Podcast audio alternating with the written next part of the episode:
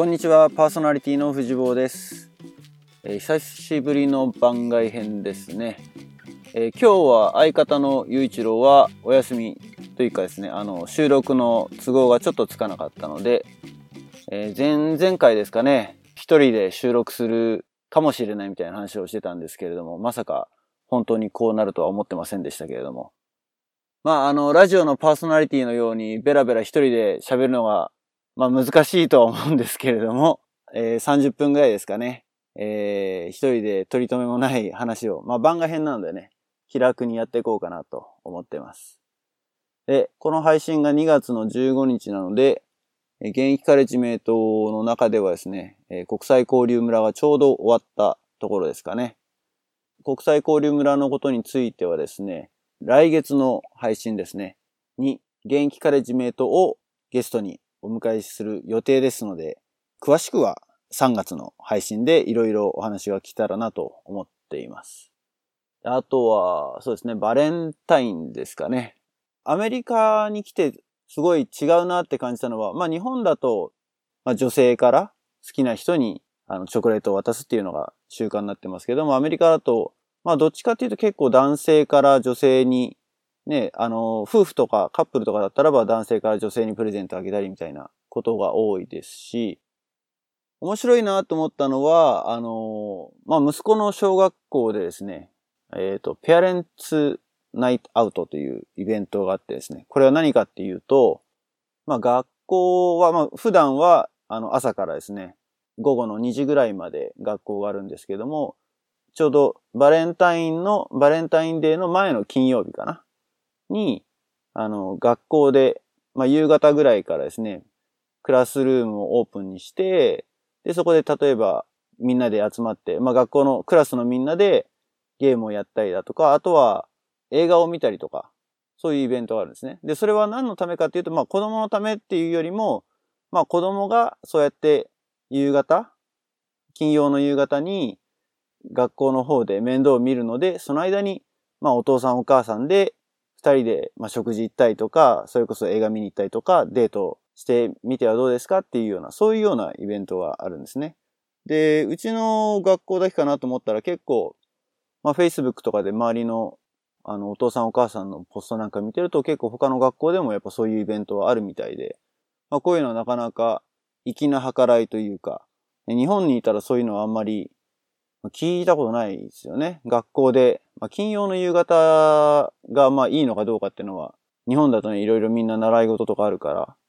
あの学校で預かるっていうのもどうなのかわかんないですけれども、まあそういう、ね、夫婦の、まあ普段子供がいるとね、夫婦の時間、夫婦でデートしたりする時間がないから、まあそういうところを、あの学校でそういうようなイベントをやってくれるというのはなかなか面白い、日本にはない習慣なのかなと思います。これやっぱ一人で喋ってると辛いですね。あの、普段だと雄一郎と一緒だから、言葉のキャッチボールがあるけど、なんかこう、千本ノックっていうか、千本ノックもトスアップしてくれる人がいるから、まあ、エア千本ノックというか、素振りみたいな感じが しますけれども。えー、あと、何ですかね。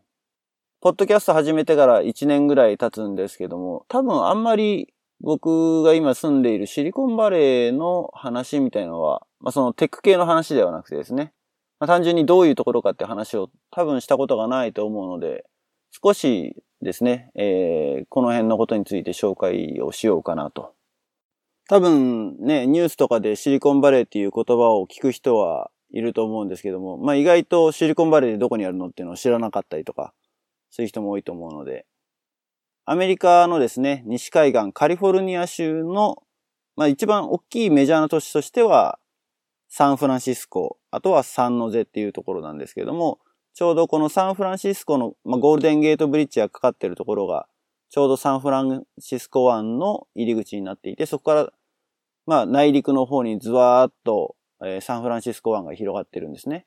で、そのサンフランシスコ湾を取り囲むようにして、えーまあ山、山脈ってほどじゃないんですけども、まあ山がですね、東側と西側とにこう連なっていて、ちょうどそこが、あの、盆地というか、まあ谷になってるんですね。で、それで、まあシリコンバレーっていう、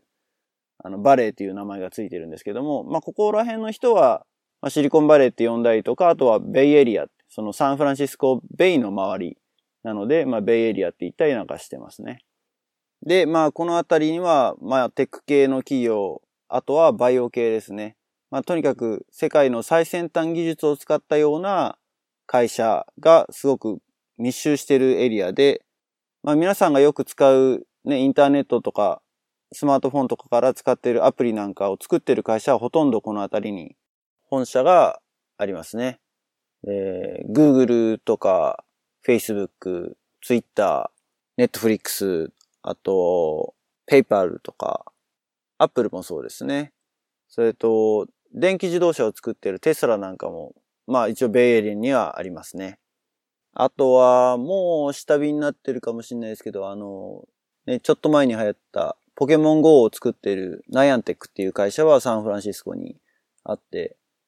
まあ、他にも、まあ、ベイエリアって言っても結構あの、エリアによってどういう会社が集まってるかっていうのもちょっと特色があるんですけれども、サンフランシスコの方は結構新しい会社、ウェブ系だったりとか、まあ、スマホのアプリ作ってるような会社が結構多くって、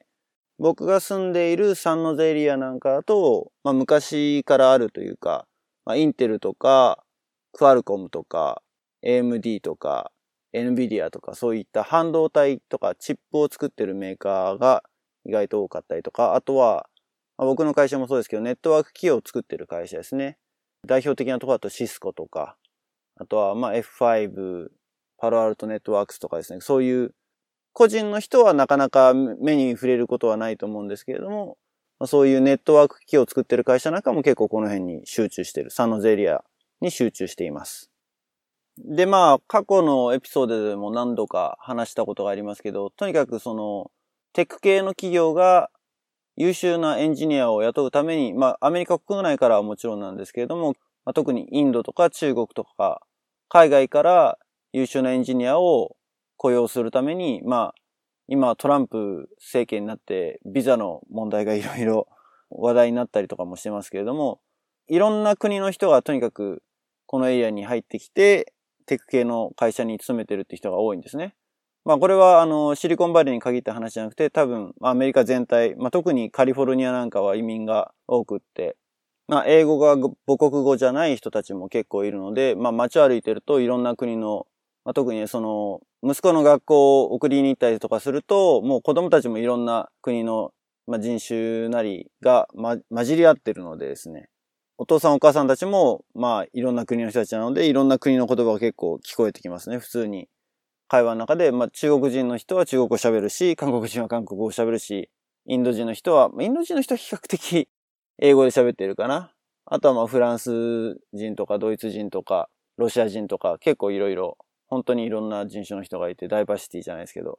このエリアの特色なのかなっていう感じはしますね。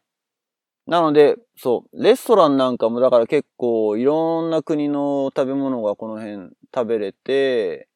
まあ日本でも結構タイ料理屋さんとかベトナム料理屋さんとか見かけたんですけど、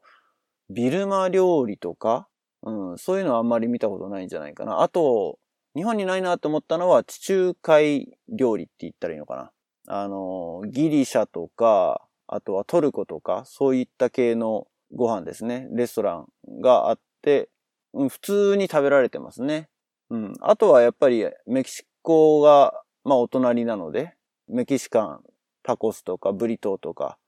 そういった食事が結構多いですね。で、日本人は、まあ、全体から見るとマイノリティではあるんですけども、結構実はいるんだなっていうふうに思って、まあ日本食スーパーなんか充実しててですね、アメリカ来たばっかりの時には本当になんか、まあ、日本から来たばっかだったので、なかなか美味しいものに巡り合えないなっていう感じはあったんですけれども、まあ、最近は全然それを感じなくなったっていうか、舌がもう慣れてしまったのか、よくわかんないんですけどね。まあ、美味しいレストランを当時は知らなかったから、どれ食べてもなんか美味しくないなって感じてたのかもしれないですけど。まあ、日系のスーパーもいっぱいあるので、まあ、普通に、あの、日本と変わらないとまで言わないんですけど、家で食べる食事は、まあ、日本と同じような食事を、お米も食べて、えー、焼き魚とか、あの、お刺身とかも食べてっていうような感じなので、まあ比較的ね、あの、シリコンバレーに支社がある日本の企業なんかは、あの、駐在員の人が結構いるっていうのもあって、まあそういう人とかは難なく馴染めてるような気はします。うん。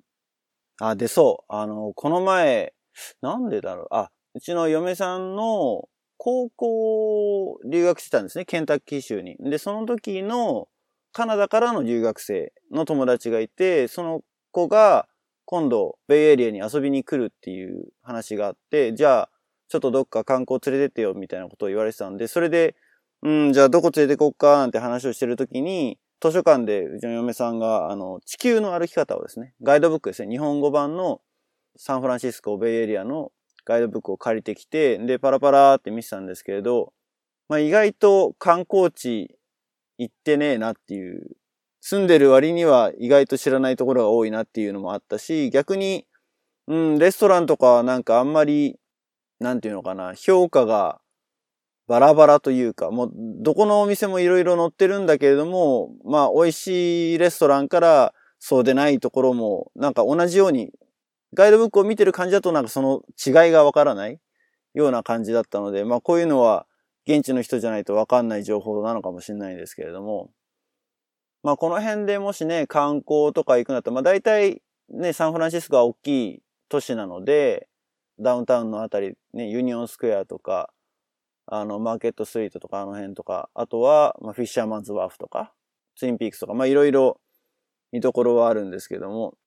あとはちょっと足を伸ばすと、あのー、まあシーズンが良ければナパとかですね、ワインをあの、カリフォルニアワインを楽しみにナパまで行ったりとか、あとは、まあ、時間があればですけど、ヨセミテ、ヨセミテ国立公園の方に足を伸ばすなんていうのも、まあ、車でだいたいここから4時間から4時間半ぐらいかな、かかるんですけれども、まあ、意外と日帰りのツアーがサンフランシスコから出てたりとかしてるみたいで、まあ、なかなか強行というか、ほとんどね、4時間もバス乗ってることになる。片道で4時間なので、ほとんどが移動で潰されちゃうので、一泊しなかったらかなり、うん、楽しめるのかなっていう感じはするんですけども。だからその距離の感覚っていうのがもう完全に、あの、日本と違うというか、先月末も、あの、まあ、スキーに行ってきたんですね、家族で。で、タホ、カリフォルニア州とちょうどネバダ州の境にタホ湖っていうのがあるんですけども、レイクタホがあって、その周りにすごいスキー場が集まってるんですね、スキーリゾートが。で、そこに行ったんですけども、やっぱりそこも片道4時間、普通に、まあ道が混んでなくて4時間とかで、まあただ日本にいた時も、例えばスキー行くんだったら東京からだったらですけども、東京から例えばね、越後湯沢とか新潟の方だったりとか、長野のそれこそ志賀高原とか、あっちの方に行くにしてもやっぱり車で行ったら4時間ぐらいかかってたのかなとは思いますね。ただまあ同じ4時間でもこの車で走ってる距離が全然なんか違うというか、ずっとまあ、ね、まっすぐのフリーウェイを走り続ける時間が長いので、他方で距離がだいたい220マイルぐらいと220、30マイルなので、どんぐらい何キロだ ?100、300キロ、もうちょっとか、330キロぐらいなのかな？っていうと、東京からだともう、新潟超えちゃいますね。新潟、日本海出るのに多分東京から300キロぐらいなんで、そう、距離的にはだからかなり遠いところまでは行ってるんですけども、まあでもこっちの生活慣れてくると、まあ4時間のドライブは全然許容範囲になってくるというか、まあちょっと遠出したかなっていうぐらいの感覚だし、まあそれこそこっからロサンゼルスなんか車で行くと大体片道6時間かかるんですけども、まさすがにまだ6時間は抵抗がありますけども、でもこっちのローカルの人なんかは結構普通に週末金曜の夜発とか土曜のね、早朝とかに出て一泊して帰ってくるみたいなことをやってる人もいますよね。高校1年生の時にね、初めて国際交流でネブラスカに行った時、空港に着いて、そのまんま、あの、ホストファミリーとの合流が、あの、フォエッチのキャンプだったんですね。で、そのキャンプ地まで、ほぼネブラスカ州をこう、横断するような感じだったんですけど、バス乗って、6時間とか、7時間とか、ずっと走って、マジかって思ったんですけど、まあ今思うとアメリカ人的にはね、特にもうネブラスカみたいな中西部とかあっちの方に行っちゃったら、それぐらい、まあなんてことない距離、うん、なのかなっていう。ね、日本だとあんまりその距離を普段から運転するっていう感じはないんですけれども。まあでも道がね、あの、フリーウェイでまっすぐな道が多いっていうのもあって、そんなに運転疲れるっていう感じは、まあ実際のところはないかなっていうのはありますね。なんか一人で話してるとこう、敬語というか丁寧語というか、なんかよくわかんない話し方なんだっていう、我ながら変だなっていうふうに感じてますけど。まあでもこうなっちゃうね、なんかね。だからタメ口っていうか普通の会話に、相手がいないからなんかそういう話し口になっちゃうのかもしれないけど。いや、やっぱ、ラジオのパーソナリティやってる人ってのはすごい、一人パーソナリティってのはすごいですね。うん。まあ、ゆういちろうが今回いないのでこういう形になってますけど、まあこれのメイクアップじゃないけどね、いつの回だかゆういちろうにもね、一人でこういう回を設けてもいいのかなという。まあ本人がこれ聞いたら、それはそれでびっくりするかもしれないけど、今までの回でも何度かこうね、編集の、収録の後の編集が大変だめで苦労話みたいなことを話して、まあ詳しくはね、話さないでいましたけれども、まあせっかくなのでこの機会なので、こっからちょっとですね、まあ、電波の強い話になるので、というかもう国際交流でも何でもないので、あの、まあ、このポッドキャストを作ってるちょっと裏側の話を紹介してみようかなと思いますので、ポッドキャストを自分で配信してみたいなっていう、どうやったら配信できるのかなっていう興味がある人には面白い話かもしれないですけども、まあ、コンピューターあんまり使ってない人とかですね、にとってはちょっと面白くない話かもしれないので、あの、興味のない方はここで、あの、さようならという感じにはなるんですけれども、えー、まずですね、僕らがその、ポッドキャスト始めるにあたっては、とにかく、あの、お金をかけない。まあ、基本的に、ポッドキャストって、あの、マネタイズが最も多分しづらいメディアだと思うんですね。っていうのは、広告収入があるわけでもないですし、まあ、それこそ、番組そのものにスポンサーをつけるとか、そういうでもしない限りは、あの、お金が入ってくるような仕組みにはなかなかならないので、まあ、基本的には趣味で、ボランティアでやってるような感じです。なので、まあ、極力あの、初期投資というか、お金がかからない方法で何とかやろうと思っていて、なので、まあ、手持ちのものでですね、僕は、あの、MacBook Air を使って、録音と、えあとは編集と全部やってるんですけども、編集に、あの、高いお金をかけて、いい編集ソフト使えば多分もっと楽な編集ができるのかもしれないんですけども、基本的には今のところはフリーのソフトを使ってやってます。で、収録自体は、えー、まあ、今は、あの、普通の録音ソフトでやってるんですけれども、普段は、あの、雄一郎と、まあ、日本とアメリカという関係なので、スカイプを使って、普通に、まあ、電話をしてる感じなんですね。普段の収録自体は。で、それを、あの、Mac の上で録音してます。で、まあ、普通に録音をするんじゃなくて、まあ、スカイプの設定で、こちら側の話す声、まあ、入力ですね。入力になるマイクの音声と、あとは、えっ、ー、と、オーディオ、つまり、えー、僕がスカイプをしてたら、僕の声と雄一郎の声とってのは別々のコンピューターから見たら入力系統になってるので、それをまあ二つ別々に音源として録音するようなことをやってます。で、録音自体は、えっ、ー、と、Mac についてるガラージバンドを使っていて、編集作業自体もまあそのガラージバンドの中でできなくもないんですけども、何度かいろいろやってみて、まあ、ちょっと編集がしづらいなっていう感じがしたので、今は、えっ、ー、と、まあ、 GarageBand で録音した二つの音源ですね。僕の声と、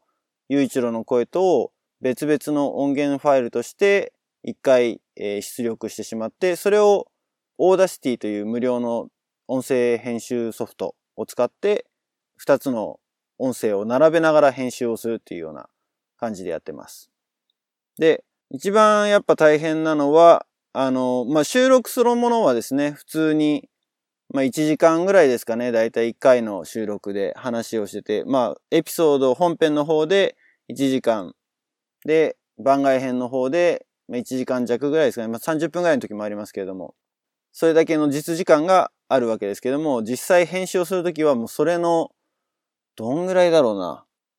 10分の収録分を編集するのに、今でも1時間ぐらいかかってるかな。うん。結局やってることは、その、まあ、ほとんど編集しないでそのまんま配信できるデータにできるのが理想なんですけれども、意外とこう話してると、この無音区間というか、皆さんが聞いてるエピソードっていうのは結構なんかずっとひっきりなしに話してるような感じがするんですけども、実際の収録は意外と言葉が詰まってるというか、喋ってない区間があったりとか、あとは今こういう風にやってる、あのーとか、えーと、みたいな、そういう前置きみたいなのが意外と入ってるんですよね。だこういうのを全部、あの、まあ、なくてもいいやっていうようなところ、相づちとか、あの、前置きの、あーとかっていうのは、極力あの、カットして聞きやすいように編集をしてます。で意外とそれがまず時間がかかると。で、もう一つは、ノイズのカットですね。あの、僕は今収録してるのは車の中でやっていて、まあ、ゆういちろうはだいたいいつも自宅で収録することが多いんですけども、やっぱりその収録をしている環境によってノイズが乗ってしまうので、そのノイズを取る作業っていうのが意外と大変。これも使っている Audacity っていうソフトの方で編集、そういう機能があるんだけれども、まあなかなか思う通りにまだ綺麗にノイズを取るっていうのができてないかなっていう。これは多分いろいろそういう音の周波数だったりとか、そういうエコライザーって言うんですけども、周波数をここを強くしたりとか、ここを弱くしたりみたいな、この高周波の方は小さくしてとか、低周波の方は小さくしてみたいなことをすることによって、音声がクリアになったり、もしくは逆にこう、こもる声になったりとかっていう風に変わるんですね。ただ僕はちょっとまだそこまであんまり、あの、真面目に、その、どうエコライズしてったら、いいクリアな音声ができるのかっていうのがあんまり勉強してないので、めんどくさいので結構あのノイズのリダクション機能みたいなのを使って今のところやってます。リスナーの人は多分ほとんど気にしてないと思うんですけども、やっぱり録音してる環境があまり良くないと、例えばね、前回とか前々回のそのラボ戦で収録したようなケースだと意外とやっぱりノイズが乗っちゃうので、まあ、それを取るのに意外と苦労したりとか、編集してるとですね、まあ、とにかく同じフレーズ、同じ話をしているところを繰り返し聞くことが多いんですよ。少なくとも2回、3回ぐらいは聞いてるので、まあそうしてるともう大体、あの、エピソード配信する頃には、あの、ほとんどの会話の内容を覚えてるぐらいになっちゃうんですけれども、とにかくそのノイズを消すっていうのがまず2番目にやることですね。で、それが終わったら、まあ、全体を聞きながら今度音圧の調整というか音量の調整をしていくと。っていうのは、こう普通に話してるつもりなんですけども、実は音量って一定じゃなくって、いきなり大きい声が入ったりとか、あとは話し方によっては最後の方がこう尻ごもってってしまう。ゴニョゴニョゴニョって最後の方がよく聞き取れないみたいなことがよくあるんですね。まあなんとなく文脈で分かりはするんだけれども、聞き取りづらいなって、声がちっちゃくなったなっていう感じもするところなんかがあるので、それをできるだけあの、最初の話し始めと最後の話終わりまで、同じ音量を保てるように音量を大きくしたりとか、もしくは逆に大きすぎるとこはちっちゃくしたりとか。よくあの、笑い声なんかってのがすごく大きく拾っちゃうんですね。大きく拾っちゃうというか、まあ実際に声が大きいっていうのもあるんですけれども、そうすると音割れをしちゃうんですね。こうやって聞いてると。なんかすごい耳障りな感じなんですよ。で、それを笑い声のところだけはちょっとボリュームを落としてとか、ちっちゃく言葉になっているところはボリュームを上げてとか、そういう調整をやって完成というのが大体今やってる感じなんですね。だからそれをやってると大体あ10分の編集をするのに1時間ぐらいトータルでかかってるんじゃないかなと。だから大体1回の配信で40分から50分ぐらいなので、それの編集のために4時間から5時間ぐらいの編集を裏ではしてると。で、実際そこまで頑張る必要があるのかっていうね、疑問もあるんですけれども、僕がそのリスナーとして他のポッドキャストをいくつか聞いたりとかもしてるんですけども、音質のいいというか、そのある程度の品質、音質のポッドキャストっていうのは、まあ、続けて聞こうっていう感じになるんですね。だけど、そうじゃないポッドキャストっていうのは、例えば、たまたま音質が悪かった回を聞いちゃっただけなのかもしれないけど、そうなっちゃうともうそのチャンネルを聞こうとあんまり思わなくなっちゃうっていうのが自分の中であって、まあ具体的にどのポッドキャストとは言わないんですけれども、なんか普通にもうフランカジュアルに、あの、録音してるテック系の話を、まあソフトウェアのプログラムの話をしたりとかっていう、結構内容的には面白いなっていうふうに思って聞いてるんですけれども、なんか裏でガチャガチャやってるというか、まあ複数人で会話してるんだけど、誰かがなんか飯食ってるんじゃないかみたいな、この食器でガツガツなんかもぐもぐ食べてるような音が聞こえたりとかすると結構、まあ不愉快な感じというか、他の人が喋ってるところで、そういうノイズが乗っかってきて、で、それを配信してる側も気にしないで流してる。まあ、あの、それが悪いってわけじゃないんですけれども、僕はリスナーとしてはなんとなくそれが、あの、気持ち悪いなっていうのがあったので、まあ、アナザードーンのリスナーの方には、あまりこう、そういう不快なも思いをさせたくないなというのが、まあ、個人的にね、作ってる側の意図としてあるので、できるだけ、まあ、快適な環境で、ポッドキャストを聞いていただけるような努力を、あの、しています。裏側では。で、実際だから、ポッドキャストを始めた頃は、あまりそういうことを頑張っ、頑張ってなかったっていうか、技術的に知らなかったっていうのは一つあるんですけれども、特に音圧の調整なんかっていうのは、あの、全くしてない回もあって、ただまあね、もうこだわり出すとキリがないっていうか、もうここまで来ると自己満足の世界になってくるんですけれども、今回はね、もう一人で録音して一人で編集なので、もう比較的楽というか、あの、自分でもうどういうことをやったら、あの、いけないとか、まあ、編集しやすい収録の仕方っていうのが分かってるので、あの、普段に比べたらかなり早く編集は終われるかなと思ってますけど、まあ、それでも結構話したなと思ってもまだ30分なんだね。まあこんな取り留めもない話に30分もお付き合いいただき本当にありがとうございます。いつかですね、これのメイクアップという形で、ゆういちろうにも一人